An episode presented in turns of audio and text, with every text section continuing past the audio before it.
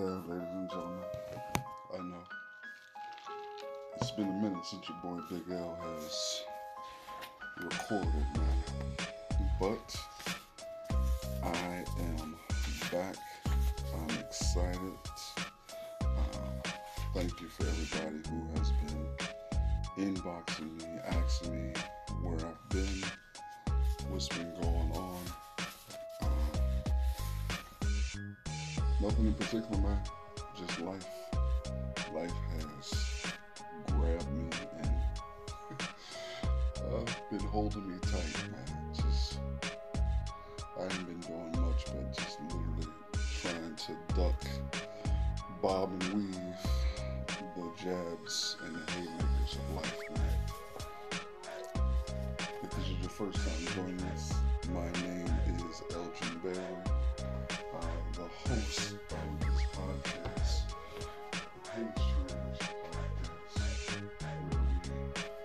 book studies, man.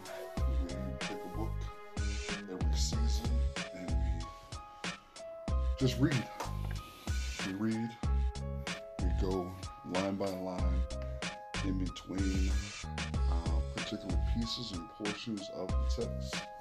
I'll give commentary, I'll give thoughts and ask questions and things along those lines.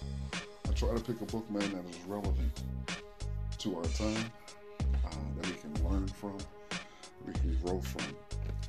This particular season, season two, uh, we have chosen Evicted by Matthew Desmond. Uh, book has won a ton of awards. Uh, a brief summary of the book is In Evicted, Princeton sociologist and MacArthur genius Matthew Desmond follows eight families in Milwaukee as they struggle to keep their roof over their heads, held as wrenching and revelatory by the nation, vivid and unsettling by the New York Review of Books. Evicted transforms our understanding of poverty and economic exploitation while providing fresh ideas for solving one of 21st century America's most devastating problems. I did a. I went through and, and read ahead as I always do.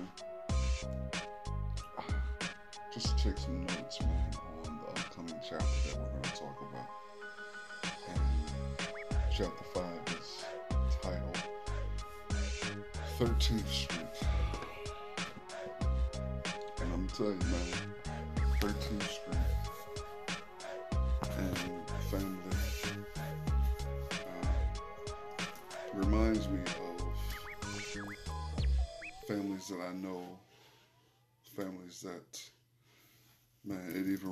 me of my own family. We're going to learn and meet Arlene. Arlene is a mother. Uh, she was a wife. She's a friend. She's trying to make it. Chapter 13, and the text reads Arlene didn't mind 13th Street.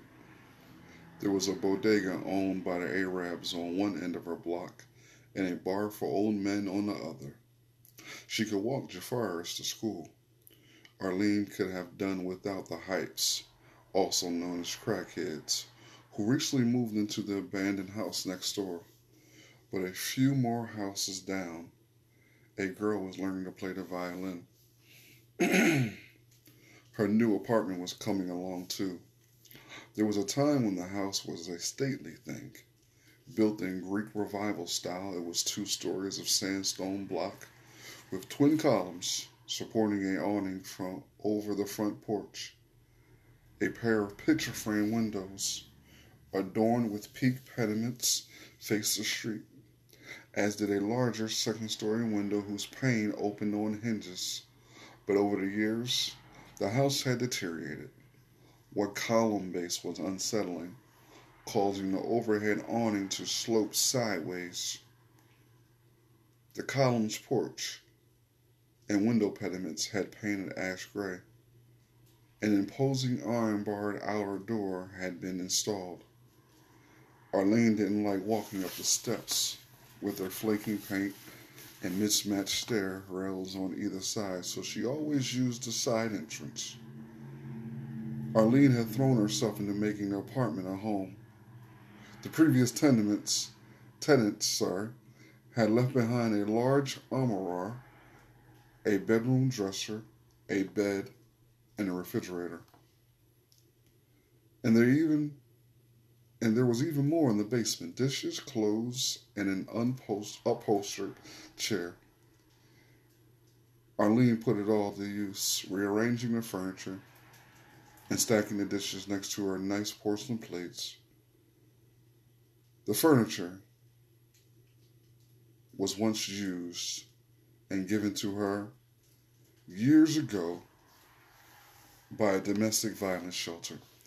She claimed the front bedroom and gave the boys the one in the back, placing their twin mattresses on the ground and organizing clothes in dressing drawers. she unpacked a stereo and listened to old school hip hop tracks on burned CDs. Her favorite being Tupac's Keep Your Head Up. In the kitchen, she hung a humble drawing of a black farmer's hoeing a row. Over the bathroom door, she affixed a sign that she had found at a drugstore. Today worried you yesterday, and all is well. In the basement, Arlene also came across some rollers, brushes, and a five gallon bucket of white paint. She lugged everything upstairs, tied a wrap around her head, and gave the walls a fresh coat. She went ahead and painted the stairwell leading to the upstairs unit, too. The job complete. She lit a stick of incense to mask the paint smell and looked around. She felt pleased with herself, content. The days passed, and Arlene and her boys settled into her new home. After school, Jori sometimes challenged other neighborhood boys to a game of cans. Jafaris looked on. Using a basketball, Jori and his competitor tried to hit soda cans flattened on the sidewalk, earning more points for the farthest shot. He was a lanky boy whose arms and fingers seemed to be growing faster than the rest of him, a condition he tried to conceal under oversized sweatshirts and coats. He wore his natural hair and had a relaxed, agreeable way from, about him. But Jori was fiercely loyal to his mother. If Arlene needed to smile, Jori would steal for her. If she was disrespected, he would fight for her. Some kids born into poverty set their sights on doing whatever it takes to get out. Jori wasn't going anywhere, sensing he was put on this earth to look after Arlene and Jafaris. He was all of 14 years old, the man of the house. Jafaris was a big kid, the biggest in his kindergarten class. While Jori was all knees and elbows, Jafaris had a round chest, defined shoulders, with high cheekbones and cornrows that always needed redoing. When Jafaris grew bored, he would scavenge the basement or back alley for anything he could find mop handles, rusted tools, dog leashes, pieces of plywood, and pretend that they were tanks, helicopters locked in battle. After dinner, Arlene would watch reruns with her volume turned low, or read through Jafar's individual education program IEP evaluations, or flip through her prayer book some nights she climbed the stairs and opened the upper unit's unlocked door to give herself a little privacy. Arlene liked that the upstairs unit was vacant. She preferred the things quiet. One day, a friend gave Arlene a cat, a half black, half white thing. After Sherrena said they could keep it, Jori named him Little and began feeding him table scraps. Jori laughed when Little would spring at a loose shoelace or gulp down a ramen noodle. Jafaris would pick up, pick him up, and press his nose against his ear. Excuse me. Both boys especially loved it when Little caught a mouse. He would drag the thing to the middle of the room and smack it around. The mouse would take different routes, trying to figure out what Little wanted. Bat, bat, the mouse would tumble and roll with every swat. At some point, the pathetic creature would burrow under Little's arm, hiding. Little would let the mouse rest and warm itself. Then he might reach down and grab the creature with his mouth and throw it into the air, enjoying the effort and doing it again and again. Eventually, the mouse would just lie there motionless. Little would look at it with cold disgust, wondering why the creature didn't look up. Jori opened the door and called out, He having an asthma attack. Jori had walked Jafaris home from school. Arlene stayed on the love seat, waiting to see how bad it was. when it was a small attack, Jafar's mouth opened and closed like a caught fish. When it was a medium attack, he made an O with his mouth. When it was bad, his lips curled back and he breathed through his nubby teeth. Jafaris walked through the door making the O face. He shrugged off of his backpack and leaned on the love seat like an old man after climbing a flight of steps. Jafaris, go get my bag, Arlene said. The boy nodded and went to the bedroom. When he came back, Arlene pulled out an albuterol and shook it. Jafaris put his mouth to the inhaler and breathed in, but their timing was off. Blow it out! Don't be playing with me, Arlene snapped. Jafaris missed the next try, too, but the third filled his lungs. He held his breath, puffing out his cheeks the way children do before jumping into a pool. His mother counted. One, two, three. At ten, Jafaris exhaled and took a breath in and smiled. Arlene smiled back. She gave Jafaris albuterol every morning and every evening before bed. He got prednisone, a steroid, through a Proneb Ultra nebulizer with a plastic tubing and airplane cabin mask. Arlene called it the breathing ma- uh, breathing machine.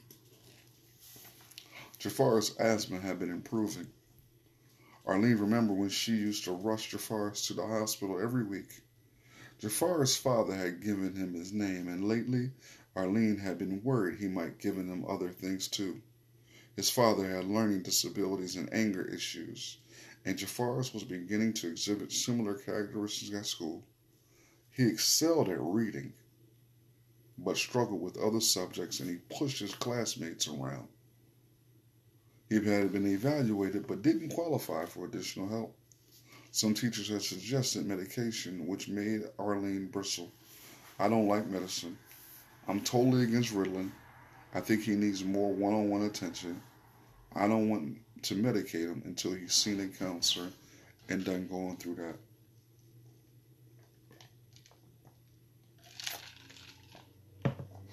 Excuse me. If we listen to man, we hear Arlene and we see see what she's going through.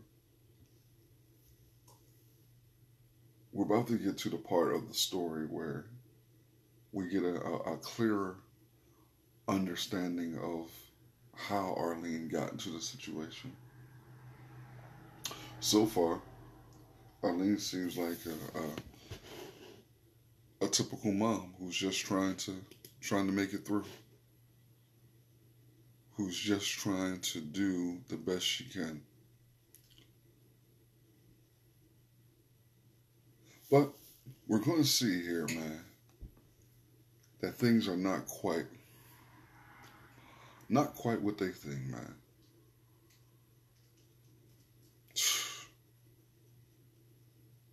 Here we go. Damn it, it gets rough, man. Arlene had met Jafar's father at the movie theater at the Mayfair Mall when she was working the concession stand. It just kind of happened, Arlene recalled. we weren't in no real relationship. They tried for one, but Arlene discovered he could be a violent man. He went to prison soon after she left him. He gave Jafaris little else beyond life. It had been the same way with Arlene's father. He had left after impregnating her mother, who was only 16 when she had Arlene. Arlene's grandmother served food in the cafeteria at Columbia St. Mary's Hospital, but her mother rarely worked outside the home. She received assistance and later married a man who held down a job. That man became a minister, which was the reason Arlene tried never to set foot in the church. There's a whole lot behind that statement right there, man. A whole lot. There's a lot to read, which was the reason Arlene tried never to set foot in the church.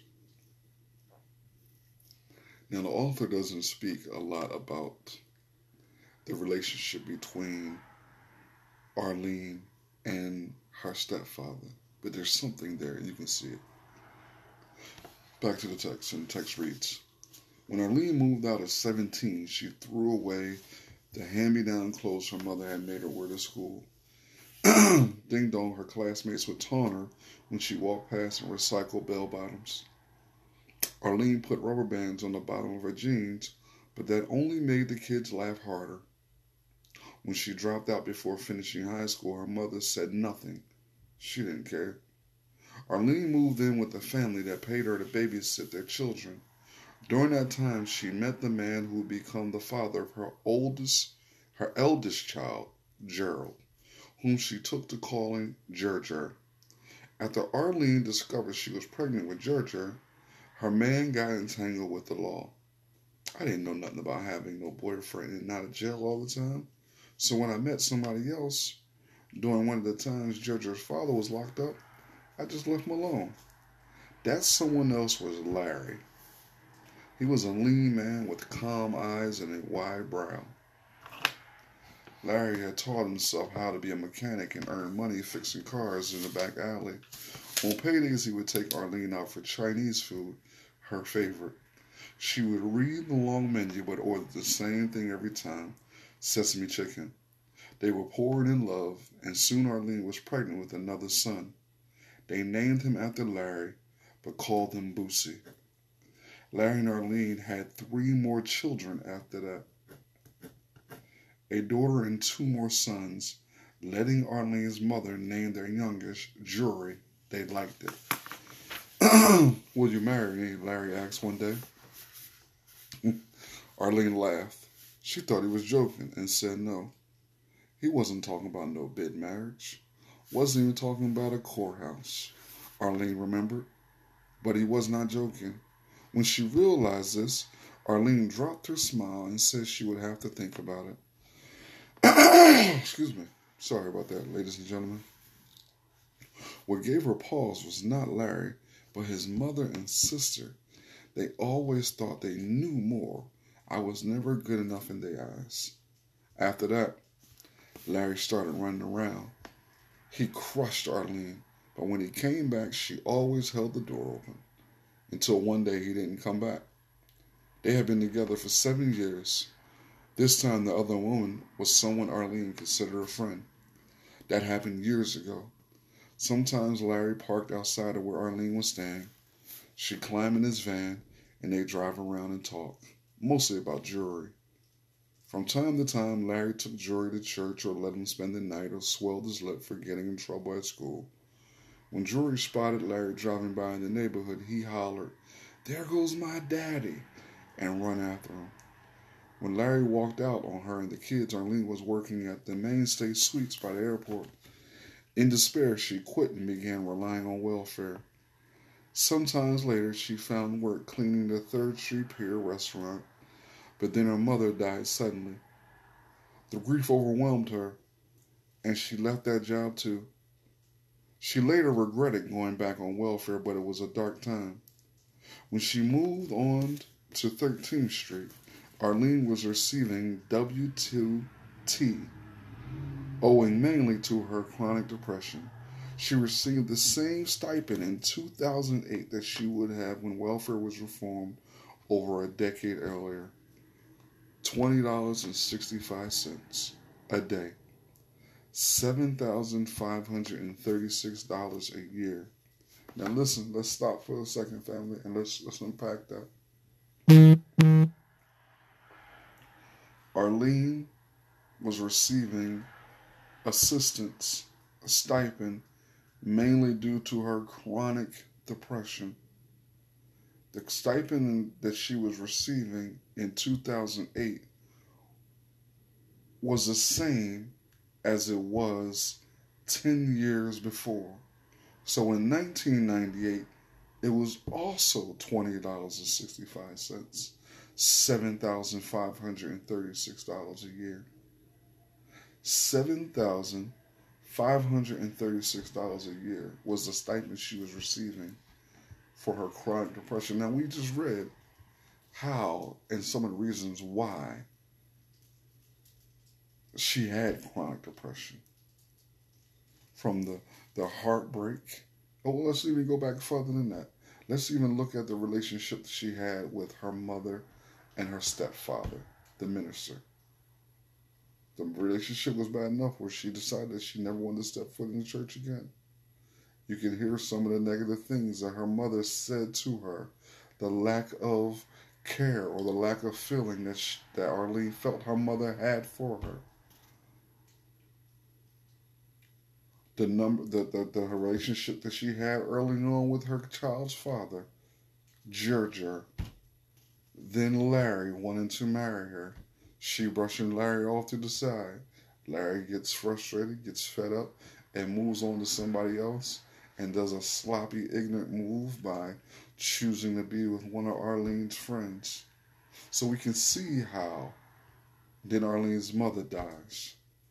We see the grief. We see where the chronic depression could possibly come in. Now, somebody who actually has a, a, a, a stable job with a living wage, that's $7,536, would be a, a, a nice addition to that.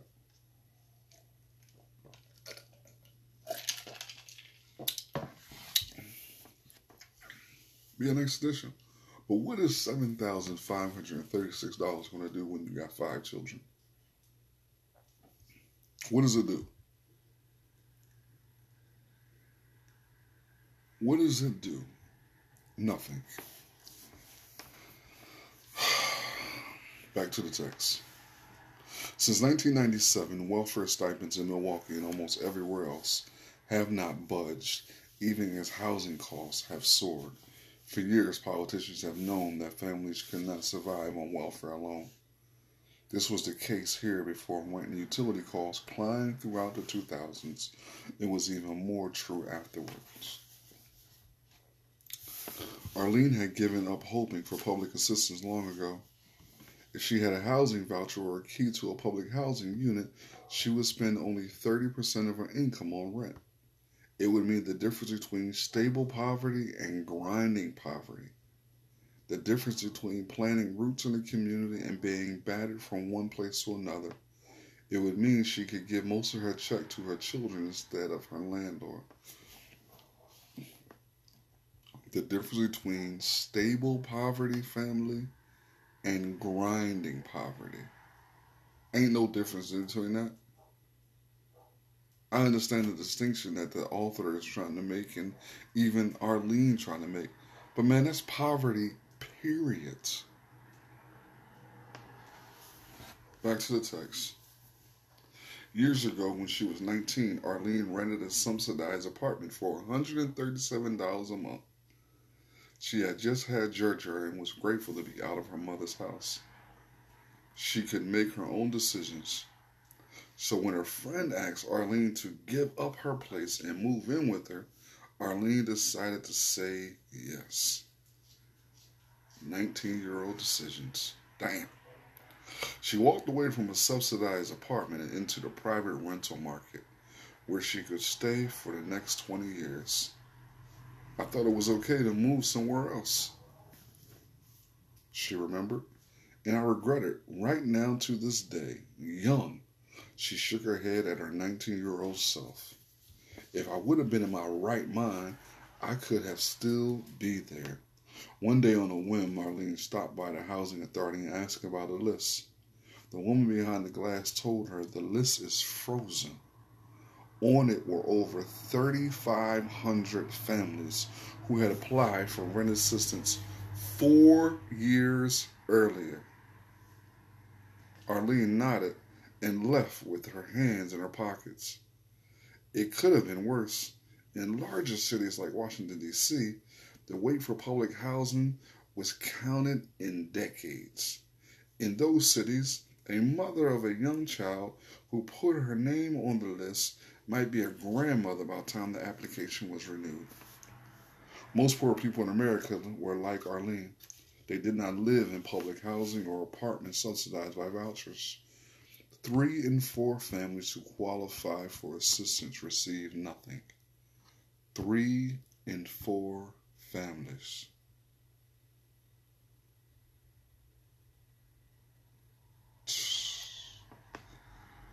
Dang.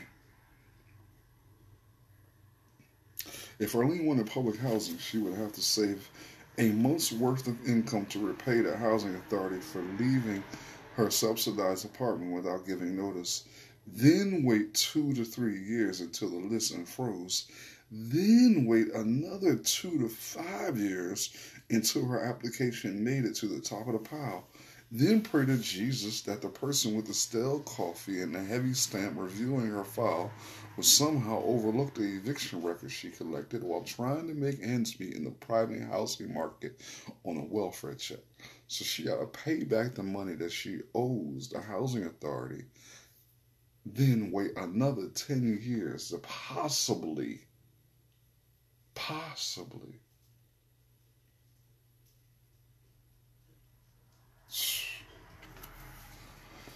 The upstairs unit on 13th Street didn't sit vacant for long. Sherrena moved a young woman into the apartment soon after the paint had dried on Arlene's wall. Trisha was her name. Arlene and Trisha began talking and sharing meals. Arlene could be quiet and cautious around new people, guarded, but Trisha was an open book. She told Arlene that this was her first real home in eight years. Her last real home belonged to her sister, who had asked her to leave after Trisha told her what their father had done to her. Trisha then started sleeping in shelters and abandoned houses, but mostly she went home with men. Damn it. At 16, she learned to use her skinny frame, her flush of wavy black hair, her copper skin, a mix of black, Mexican, and white blood. The year before, when she was 23, Trisha had had a baby but signed him over to her sister because she was using crack mostly. After the baby came, Trisha found Repairers of the Breach, a local homeless outreach that helped her get on SSI. Damn, Trisha. Trisha was illiterate and fragile. Jori once reduced her to tears by asking her, Are you special or something? But she was also laid back and sweet. Most of all, she was there. When Arlene and Trisha wanted to smoke to stave off boredom or at the end of the month hunger, Trisha used spare change to buy loose cigarettes at the corner store or fish stubs from standing ashtrays outside of fast food joints. When Arlene needed to run an errand, Trisha would watch the boys and Jori, who saw Trisha as an equal or lesser, but certainly not as adult, would tell her to watch her mouth around forest. I was born to be cussing.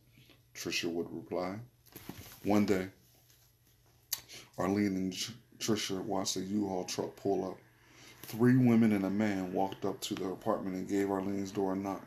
Sensing who they were, Arlene cracked the door and wedged her foot and her leg and foot behind it in case they try to push through. A young woman introduced herself as the previous tenant and said she came to collect her things. The armoire, the dresser, and refrigerator all belonged to her. Arlene told the young woman that Sherrena had thrown everything out. The woman looked doubtful, but Trisha backed her up. The previous tenant and her people left before discovering the lie. Once they were gone, Arlene and Trisha nodded at each other. After that, Trisha took to telling people that the woman were old friends that they had met outside a corner store years, years ago. When Trisha was just a girl and Arlene had told her, You are pretty female. There was more to the story about Arlene meeting Trisha's mother in prison, about Trisha waking up in the hospital and Arlene being there, but it was all in Trisha's head. It was hard to know if she believed it or not. Trisha came through Sherrena, through Belinda Hall, who was the best thing that happened to Sherrena in a long time. A black woman not yet 30 with a round face and glasses. Belinda ran her own business, working as a representative payee responsible for handling the finances of SSI beneficiaries found incapable of managing their own money. So what she did was she created a business where people who received SSI and were quote unquote unable to or incapable of managing on their own, her business was to handle the money for these people. Now watch how this this hustle works. Sherrena liked finding tenants through social services agencies, which often vouch for tenants and put up some cash. Now remember, Sherrena's the landlord. we read about, excuse me, ladies and gentlemen, my throat. We read about Sherrena earlier in uh, chapter 2 and 3. She's the, the, the black female landlord. Uh, she met Belinda, this representative, quote unquote. Now, listen how the game works. But Belinda was a special catch.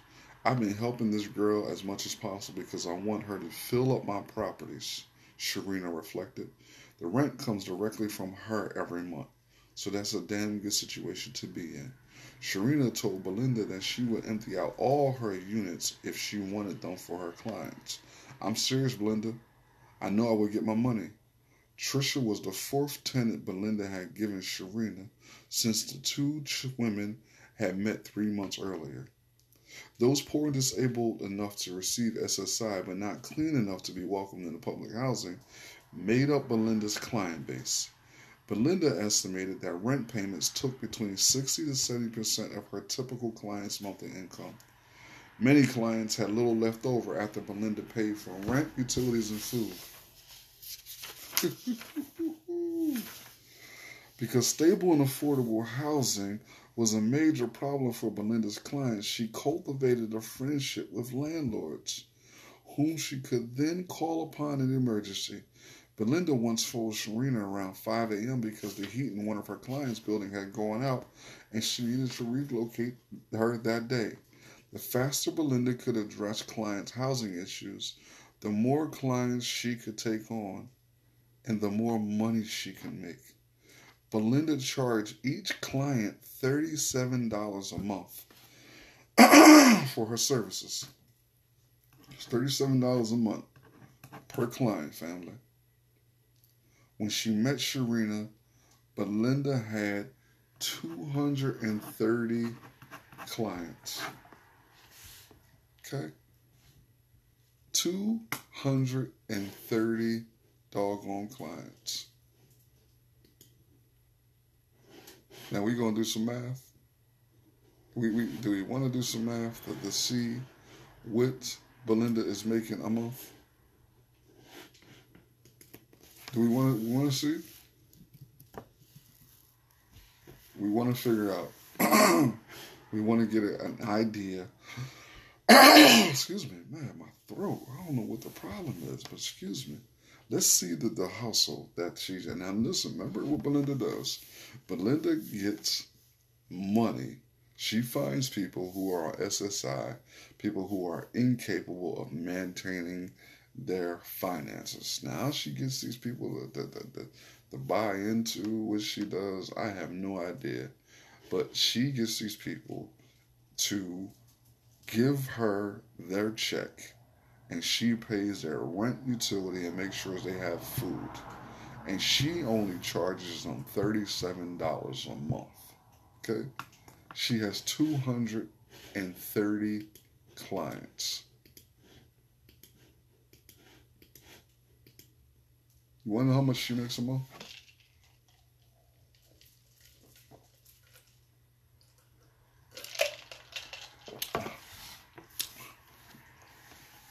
Know how much she makes a month? Belinda makes eight thousand dollars a month. Because remember, SSI, this is guaranteed money, family. This is guaranteed money. Guaranteed money.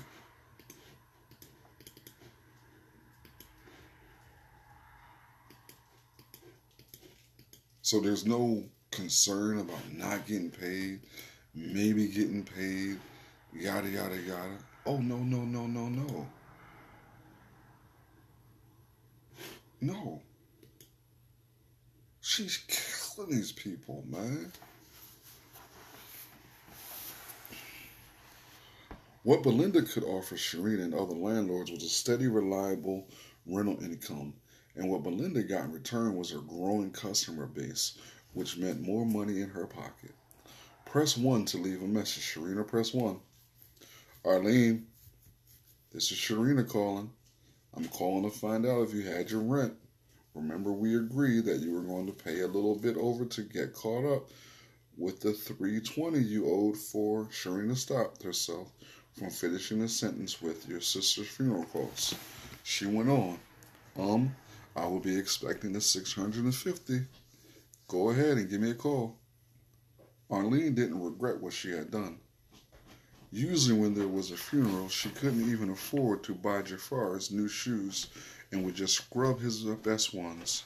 She had missed funerals in the past because Jori and Jafaris didn't have anything to wear, but this was her sister not her biological, but in the spiritual sense. They were close. She had long been a sickly girl, overweight and diabetic. Her heart quit after she had been hospitalized for pneumonia and a series of other health complications. Arlene didn't have the money, but neither did anyone else. She would have been ashamed of herself if she hadn't pitched in. And this is a woman who is broke, man. She ain't got a dime. She has nothing. Literally nothing. But she is thinking along the lines that she's going to feel some type of way if she doesn't take her last to chip in to pay for the funeral, not of her sister, but in the spiritual sense. So she gives half of her check to Sherrena and the other half to the mortuary. Now, this lady ain't got a pot to piss in or a window to throw it out. Every doggone dime that she possibly has needs to be going to her rent, her utilities, or food. But the little money that she does have, she takes that and gives it up. now, Sherrena, the landlord, knows about this. Sherrena's fully aware of the situation. Now, do you think Sherrena granted Arlene some compassion? Had a little understanding for the situation? Nah, peep this. Sherrena felt bad when she heard about Arlene's sister. She made her new tenant a deal. Arlene could stay if she paid 650 for three months to recover the lost rent. Even if Arlene signed over her entire welfare check each month, she still would be short. But Sherrena was betting that Arlene could put in a few calls to family members or nonprofit agencies. Arlene took the deal because she had no other options, and she did have other options, family. She could have never gave that damn money up. She could have made better choice right there and not giving that damn money up. Sherrena and Quentin were in the suburban when Arlene called around the beginning of the next month. Sherrena hung up and looked at Quentin. Arlene said her check didn't come. This was half truth. Arlene had received the check, but not for $628. She had missed an appointment with her welfare caseworker, completely forgetting about it. A reminder notice was mailed to Atkinson, or was it at 19th Street? When Arlene didn't show, the caseworker sanctioned Arlene by decreasing her benefit. Arlene could have given Sherrena her reduced check, but she thought it was better to be behind and have a few hundred dollars in her pocket than be behind and completely broke. Quentin kept his eyes on the road. Story of the life, he said. Yo!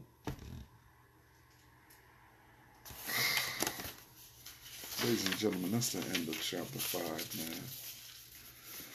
man. How could you not be frustrated and have?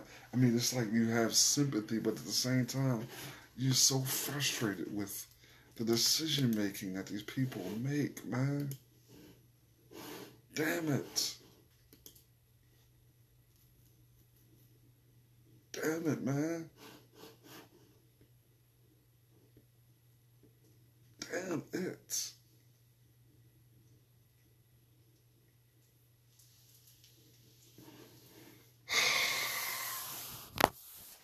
Ladies and gentlemen, you've tuned into another episode, man, of the Page Turners Podcast with your host, Big L, Elgin Bailey, Mr. Catch 22, man. I thank you for tuning in. I'm looking forward to digging into chapter six, man, very soon. Uh, my heart breaks for these folks, man. Because, yes, the system is set up and designed for to create or to perpetuate failure. But in the midst of that, you see how people make incredibly bad decisions in the midst of their poverty, which also nothing does nothing more but to compound their poverty. Damn, it's heartbreaking. Till next time, family. I'm out. Yeah, ladies and gentlemen, I know it's been a minute since your boy Big L has recorded, man. But I am back. Thank you for everybody who has been inboxing me, asking me where I've been what's been going on. Um, nothing in particular, man. Just life. Life has grabbed me and uh, been holding me tight, man. Just I haven't been doing much, but just literally trying to duck, bob and weave jabs and the haymakers of life, man first time joining us, my name is Elgin Bailey, uh, the host of this podcast, the Page Turners Podcast, where we do book studies, man. We take a book every season and we just read.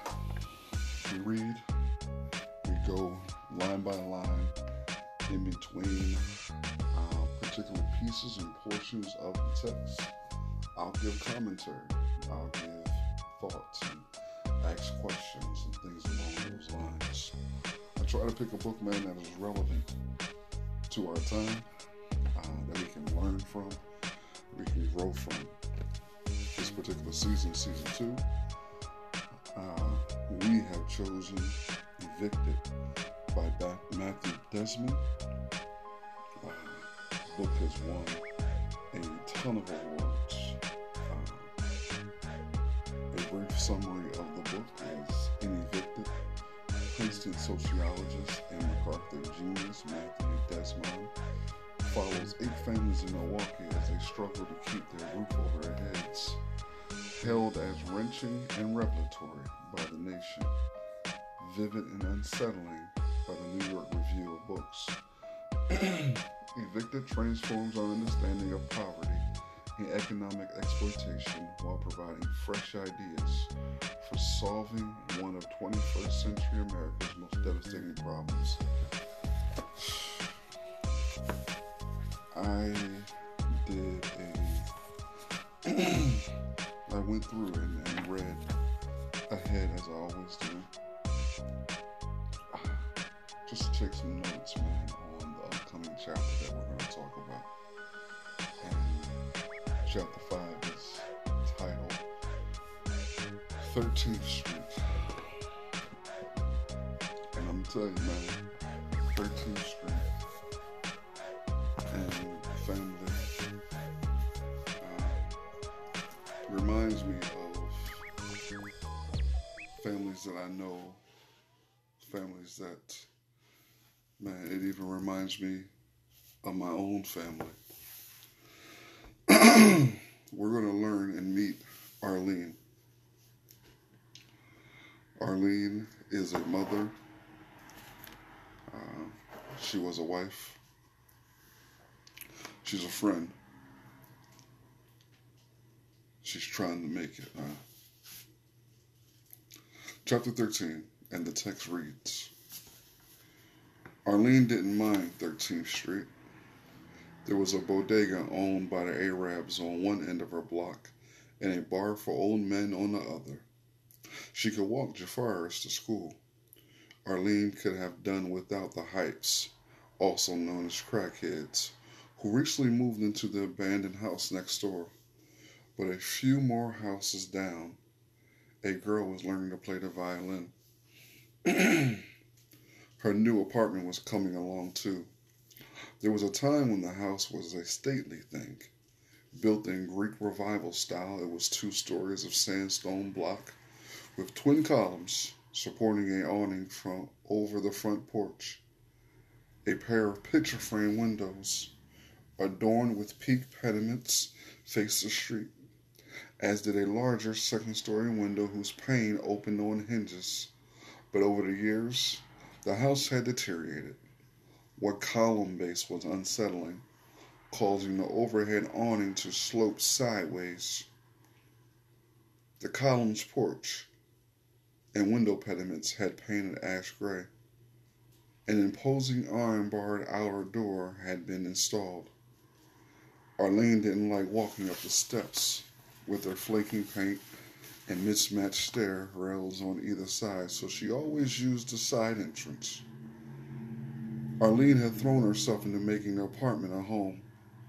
The previous tenements, tenants, sorry, had left behind a large armoire, a bedroom dresser, a bed, and a refrigerator.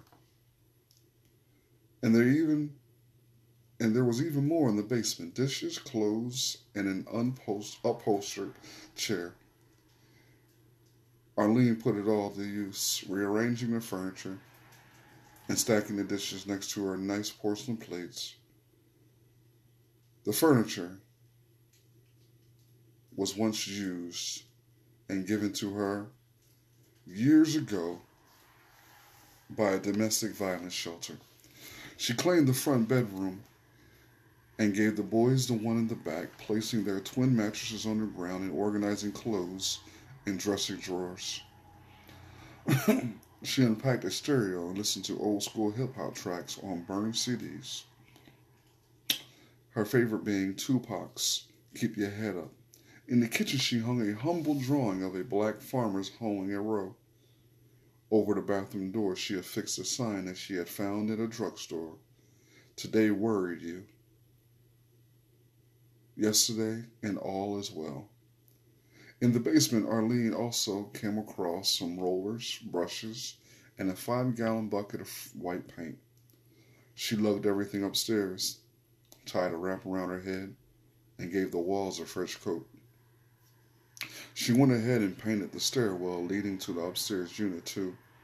The job complete, she lit a stick of incense to mask the paint smell and looked around. She felt pleased with herself, content. The days passed, and Arlene and her boys settled into her new home. After school, Jori sometimes challenged other neighborhood boys to a game of cans. Jafaris looked on. Using a basketball, Jori and his competitor tried to hit soda cans flattened on the sidewalk, earning more points for the farthest shot. He was a lanky boy whose arms and fingers seemed to be growing faster than the rest of him, a condition he tried to conceal under oversized sweatshirts and coats. He wore his natural hair and had a relaxed, agreeable way from, about him. But Jori was fiercely loyal to his mother. If Arlene needed to smile, Jori was still for her. If she was disrespected, he would fight for her. Some kids born into poverty set their sights on doing whatever it takes to get out. Jori wasn't going anywhere, sensing he was put on this earth to look after Arlene and Jafaris. He was all of 14 years old, the man of the house. Jafaris was a big kid, the biggest in his kindergarten class. While Jori was all knees and elbows, Jafaris had a round chest, defined shoulders, with high cheekbones and cornrows that always needed redoing. When Jafaris grew bored, he would scavenge the basement or back alley for anything he could find mop handles, rusted tools, dog leashes, pieces of plywood, and pretend that they were tanks, helicopters locked in battle. After dinner, Arlene would watch reruns with her volume turned low, or read through Jafaris' individual education program IEP evaluations, or flip through her prayer book. Some nights she climbed the stairs and opened the upper unit's unlocked door to give herself a little privacy. Arlene liked that the upstairs unit was vacant. She preferred the things quiet. One day, a friend gave Arlene a cat, a half black, half white thing. After Sherrena said they could keep it, Jori named him Little and began feeding him table scraps. Jori laughed when Little would spring at a loose shoelace or gulp down a ramen noodle. Jafaris would pick up, pick him up and press his nose against his ear. Excuse me. Both boys especially loved it when Little caught a mouse. He would drag the thing to the middle of the room and smack it around. The mouse would take different routes trying to figure out what Little wanted. Bat, bat, the mouse would tumble and roll with every swat. At some point, the pathetic creature would burrow under Little's arm, hiding. Little would let the mouse rest and warm itself. Then he might reach down and grab the creature with his mouth and throw it into the air, enjoying the effort and doing it again and again. Eventually, the mouse would just lie there motionless Little would look at it with cold disgust, wondering why the creature didn't look up. Jori opened the door and called out, He having an asthma attack. Jori had walked Jafaris home from school.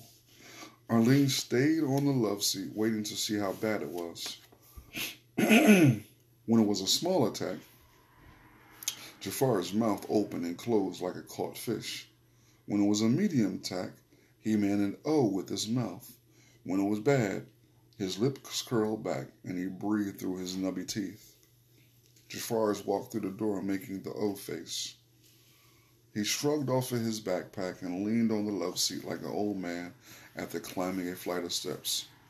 Jafaris, go get my bag, Arlene said. The boy nodded and went to the bedroom. When he came back, Arlene pulled out an albuterol and shook it. Jafaris put his mouth to an inhaler and breathed in, but their timing was off. Blow it out! Don't be playing with me, Arlene snapped. Jafaris missed the next try, too, but the third filled his lungs. He held his breath, puffing out his cheeks the way children do before jumping into a pool. His mother counted. One, two, three. At ten, Jafaris exhaled and took a breath in and smiled. Arlene smiled back. She gave Jafaris albuterol every morning and every evening before bed. He got prednisone, a steroid, through a Proneb Ultra nebulizer with a plastic tubing and airplane cabin mask. Arlene called it the breathing ma- uh, breathing machine. Jafaris' asthma had been improving. Arlene remembered when she used to rush Jafaris to the hospital every week. Jafaris' father had given him his name, and lately Arlene had been worried he might give him other things too.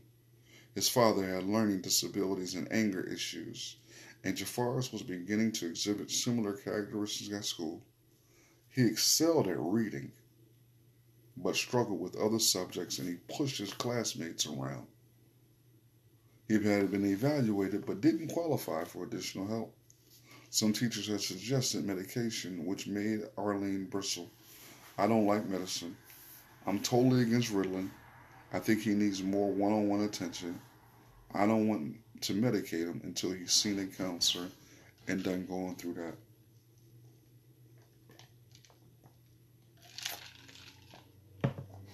Excuse me.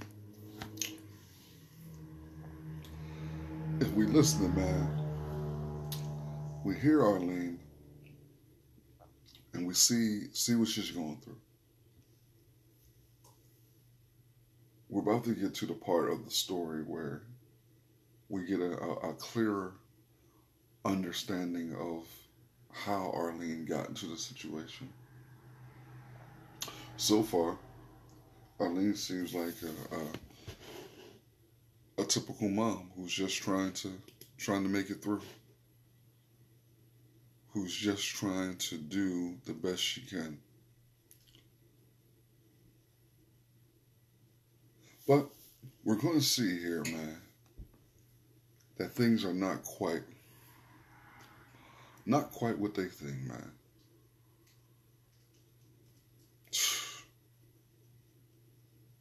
Here we go. Damn it, it gets rough, man. Arlene had met Jafaris' father at the movie theater at the Mayfair Mall when she was working the concession stand. It just kind of happened, Arlene recalled. we weren't in no real relationship. They tried for one, but Arlene discovered he could be a violent man. He went to prison soon after she left him. He gave Jafaris little else beyond life. It had been the same way with Arlene's father. He had left after impregnating her mother, who was only 16 when she had Arlene.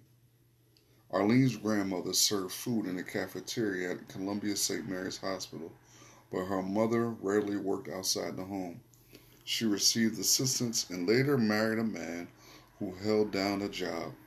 That man became a minister which was the reason Arlene tried never to set foot in the church. There's a whole lot behind that statement right there, man. A whole lot. There's a lot to read, which was the reason Arlene tried never to set foot in the church. Now, the author doesn't speak a lot about the relationship between Arlene and her stepfather. But there's something there, and you can see it. Back to the text, and the text reads When Arlene moved out at 17, she threw away the hand me down clothes her mother had made her wear to school. Ding dong, her classmates would taunt her when she walked past and recycled bell bottoms. Arlene put rubber bands on the bottom of her jeans, but that only made the kids laugh harder. When she dropped out before finishing high school, her mother said nothing. She didn't care. Arlene moved in with a family that paid her to babysit their children. During that time, she met the man who would become the father of her oldest, her eldest child, Gerald, whom she took to calling Gerger. After Arlene discovered she was pregnant with Gerger, her man got entangled with the law. I didn't know nothing about having no boyfriend and out of jail all the time.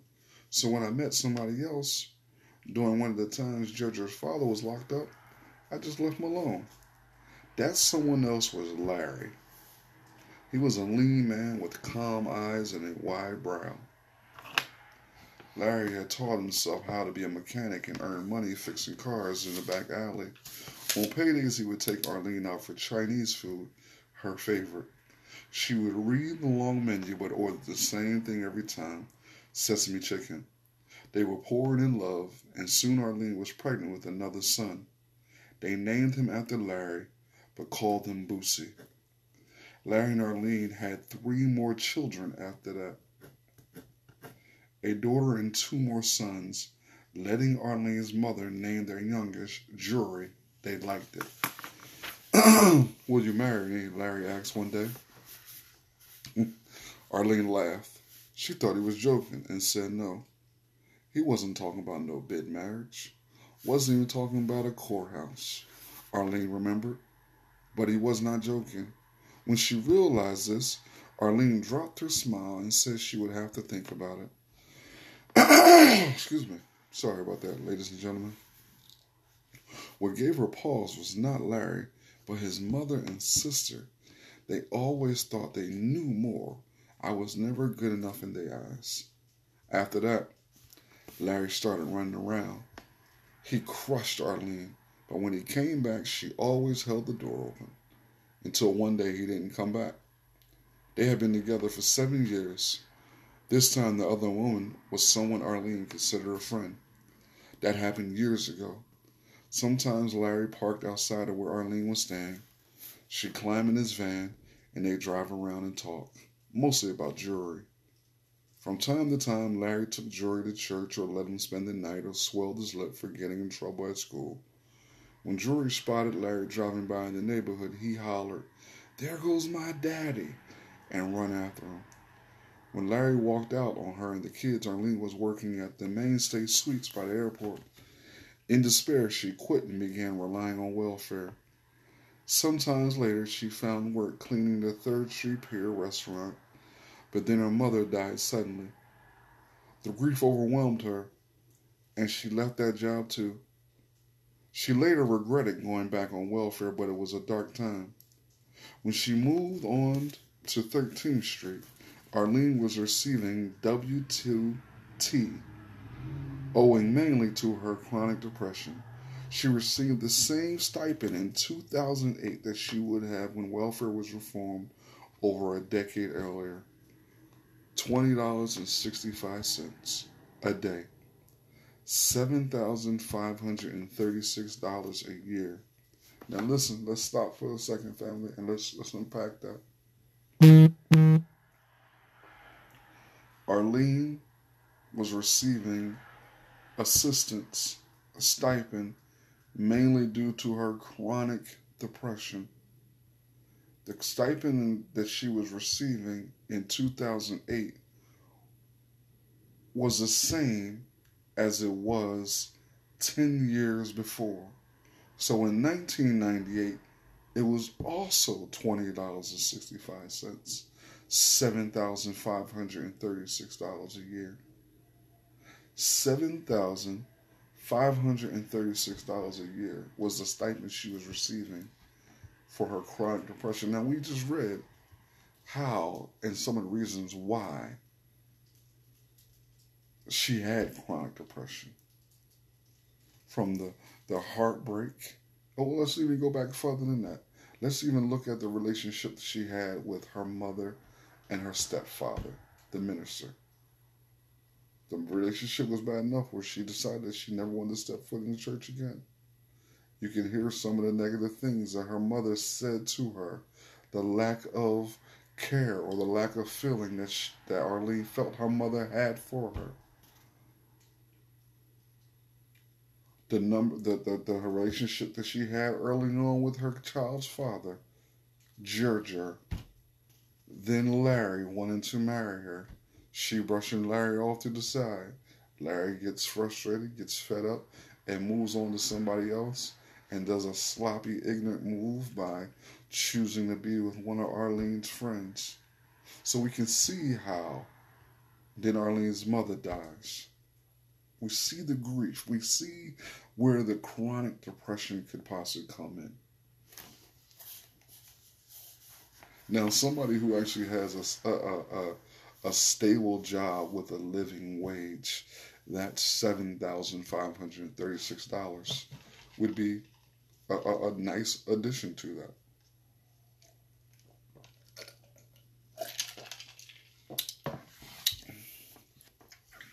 Be a nice addition. But what is $7,536 going to do when you got five children? What does it do? What does it do? Nothing. Back to the text. Since 1997, welfare stipends in Milwaukee and almost everywhere else have not budged, even as housing costs have soared. For years, politicians have known that families cannot survive on welfare alone. This was the case here before when utility costs climbed throughout the 2000s. It was even more true afterwards. Arlene had given up hoping for public assistance long ago. If she had a housing voucher or a key to a public housing unit, she would spend only 30% of her income on rent. It would mean the difference between stable poverty and grinding poverty. The difference between planting roots in the community and being battered from one place to another. It would mean she could give most of her check to her children instead of her landlord the difference between stable poverty family and grinding poverty. Ain't no difference between that. I understand the distinction that the author is trying to make and even Arlene trying to make. But man, that's poverty, period. Back to the text. Years ago, when she was 19, Arlene rented a subsidized apartment for $137 a month. She had just had Georgia and was grateful to be out of her mother's house. She could make her own decisions. So when her friend asked Arlene to give up her place and move in with her, Arlene decided to say yes. 19 year old decisions. Damn. She walked away from a subsidized apartment and into the private rental market, where she could stay for the next 20 years. I thought it was okay to move somewhere else. She remembered, and I regret it right now to this day. Young, she shook her head at her 19 year old self. If I would have been in my right mind, I could have still be there. One day on a whim, Marlene stopped by the housing authority and asked about a list. The woman behind the glass told her the list is frozen. On it were over 3,500 families who had applied for rent assistance four years earlier. Arlene nodded and left with her hands in her pockets. It could have been worse.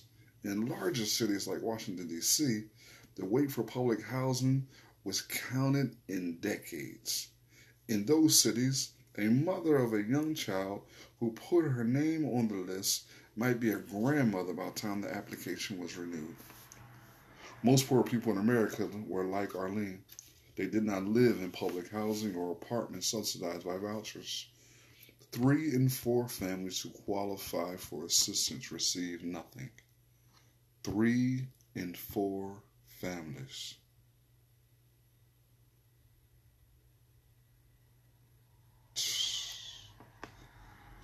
Dang. If Arlene wanted public housing, she would have to save a month's worth of income to repay the housing authority for leaving her subsidized apartment without giving notice, then wait two to three years until the list unfroze, then wait another two to five years until her application made it to the top of the pile, then pray to Jesus that the person with the stale coffee and the heavy stamp reviewing her file would somehow overlook the eviction records she collected while trying to make ends meet in the private housing market on a welfare check. So she got to pay back the money that she owes the housing authority, then wait another 10 years to possibly, possibly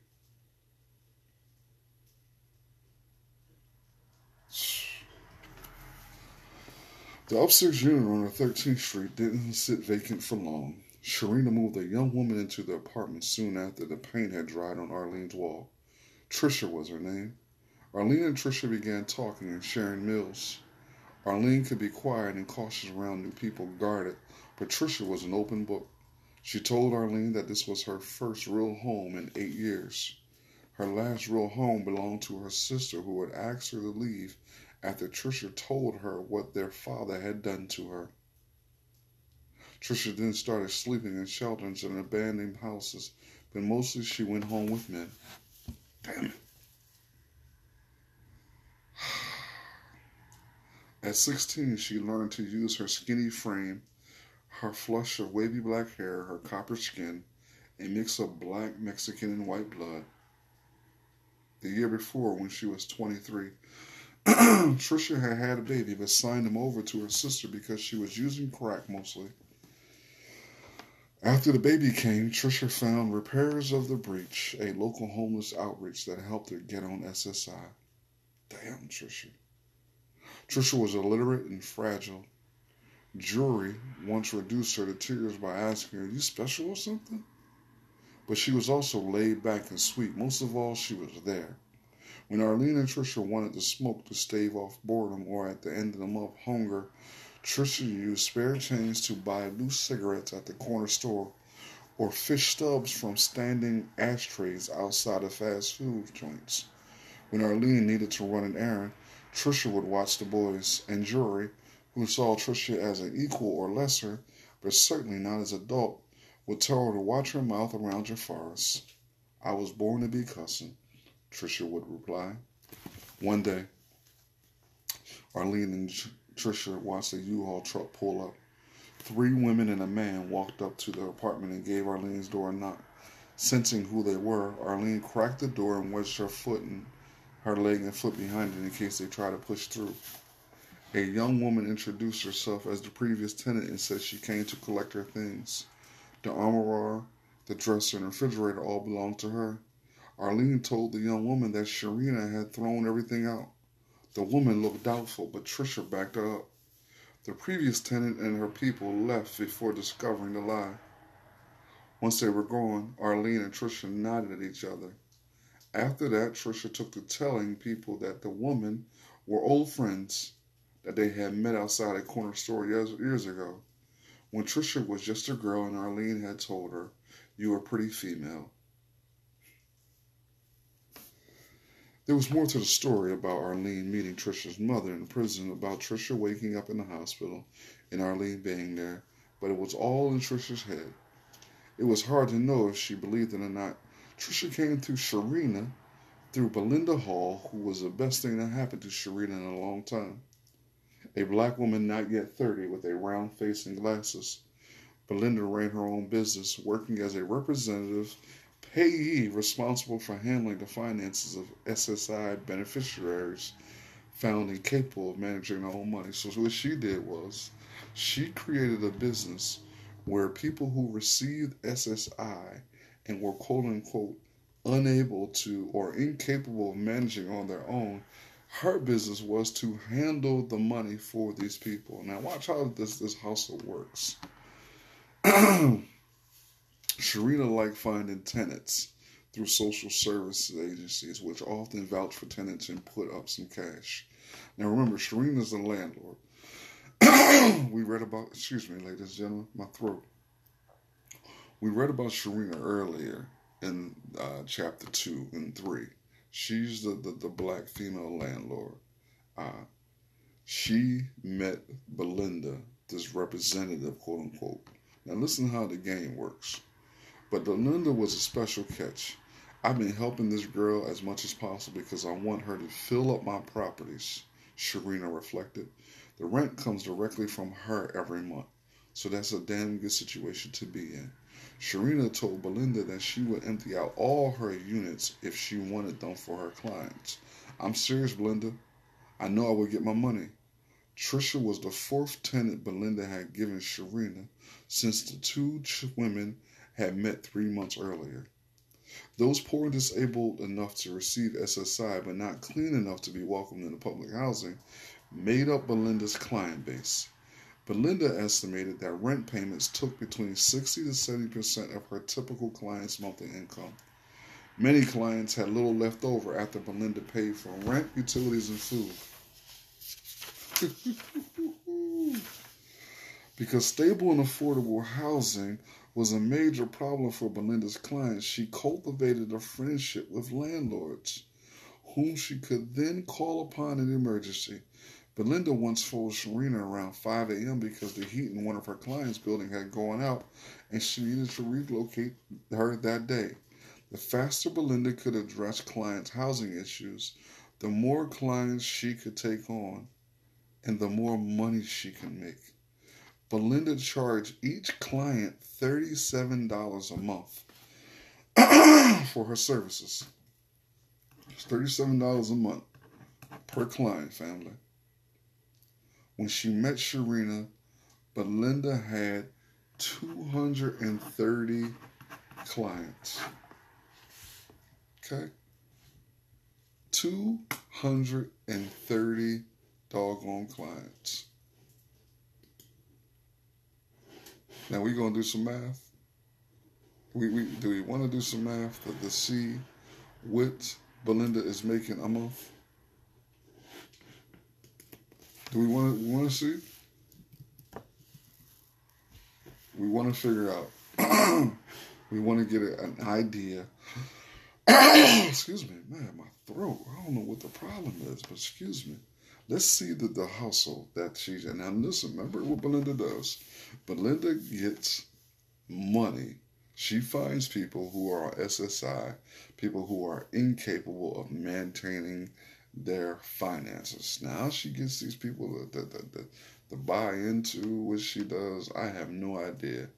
But she gets these people to give her their check and she pays their rent, utility, and makes sure they have food. And she only charges them $37 a month. Okay? She has 230 clients. You know how much she makes a month?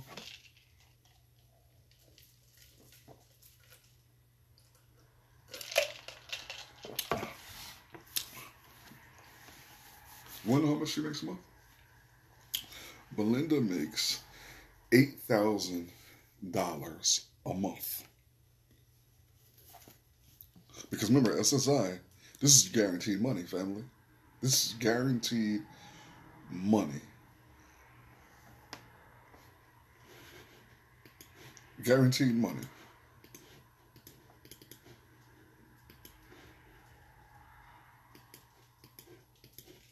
So there's no concern about not getting paid, maybe getting paid, yada, yada, yada. Oh, no, no, no, no, no.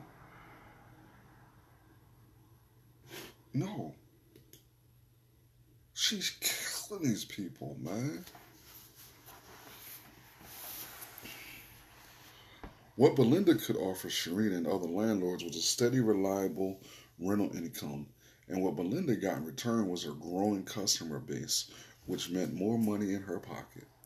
Press 1 to leave a message. Sherrena, press 1. Arlene, this is Sherrena calling. I'm calling to find out if you had your rent. Remember, we agreed that you were going to pay a little bit over to get caught up with the 320 you owed for Sherrena stopped herself from finishing the sentence with your sister's funeral costs. She went on. Um, I will be expecting the 650. Go ahead and give me a call. Arlene didn't regret what she had done.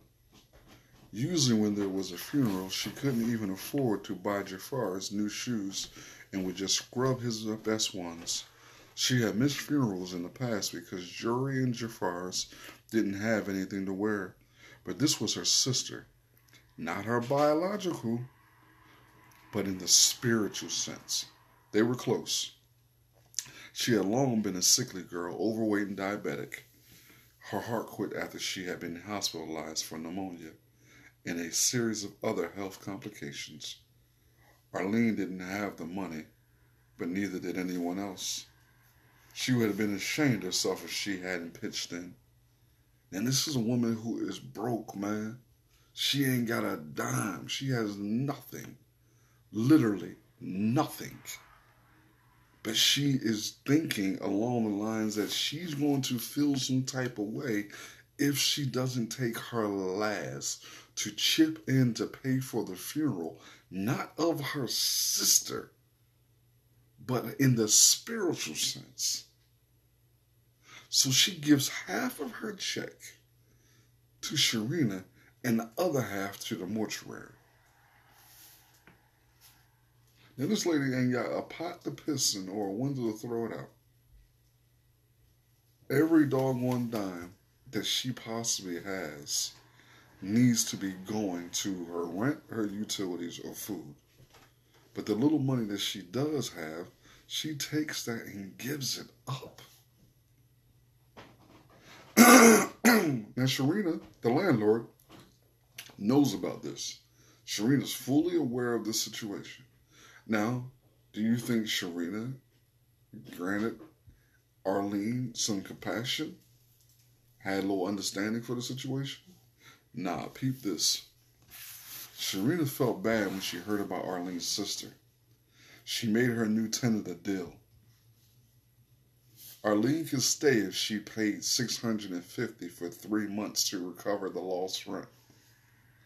Even if Arlene signed over her entire welfare check each month, she still would be short. But Sherrena was betting that Arlene could put in a few calls to family members or nonprofit agencies. Arlene took the deal because she had no other options. And she did have other options, family. She could have never gave that damn money up. She could have made better choice right there and not giving that damn money up. Sherrena and Quentin were in the suburban when Arlene called around the beginning of the next month. Sherrena hung up and looked at Quentin. Arlene said her check didn't come. This was half truth. Arlene had received the check, but not for $628. She had missed an appointment with her welfare caseworker, completely forgetting about it. A reminder notice was mailed to Atkinson, or was it at 19th Street? When Arlene didn't show, the caseworker sanctioned Arlene by decreasing her benefit. Arlene could have given Sherrena her reduced check, but she thought it was better to be behind and have a few hundred dollars in her pocket than be behind and completely broke. Quentin kept his eyes on the road. Story of the life, he said. Yo!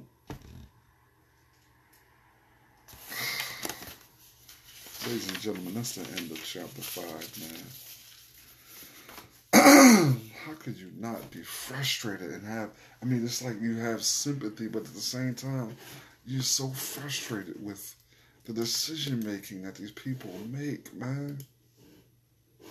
Damn it. Damn it, man. Damn it.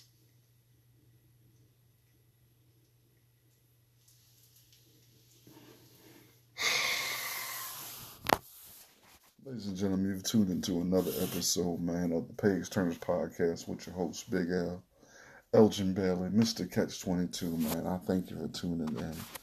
I'm looking forward to digging into chapter six, man, very soon. Uh, my heart breaks for these folks, man. Because, yes, the system is set up and designed for to create or to perpetuate failure.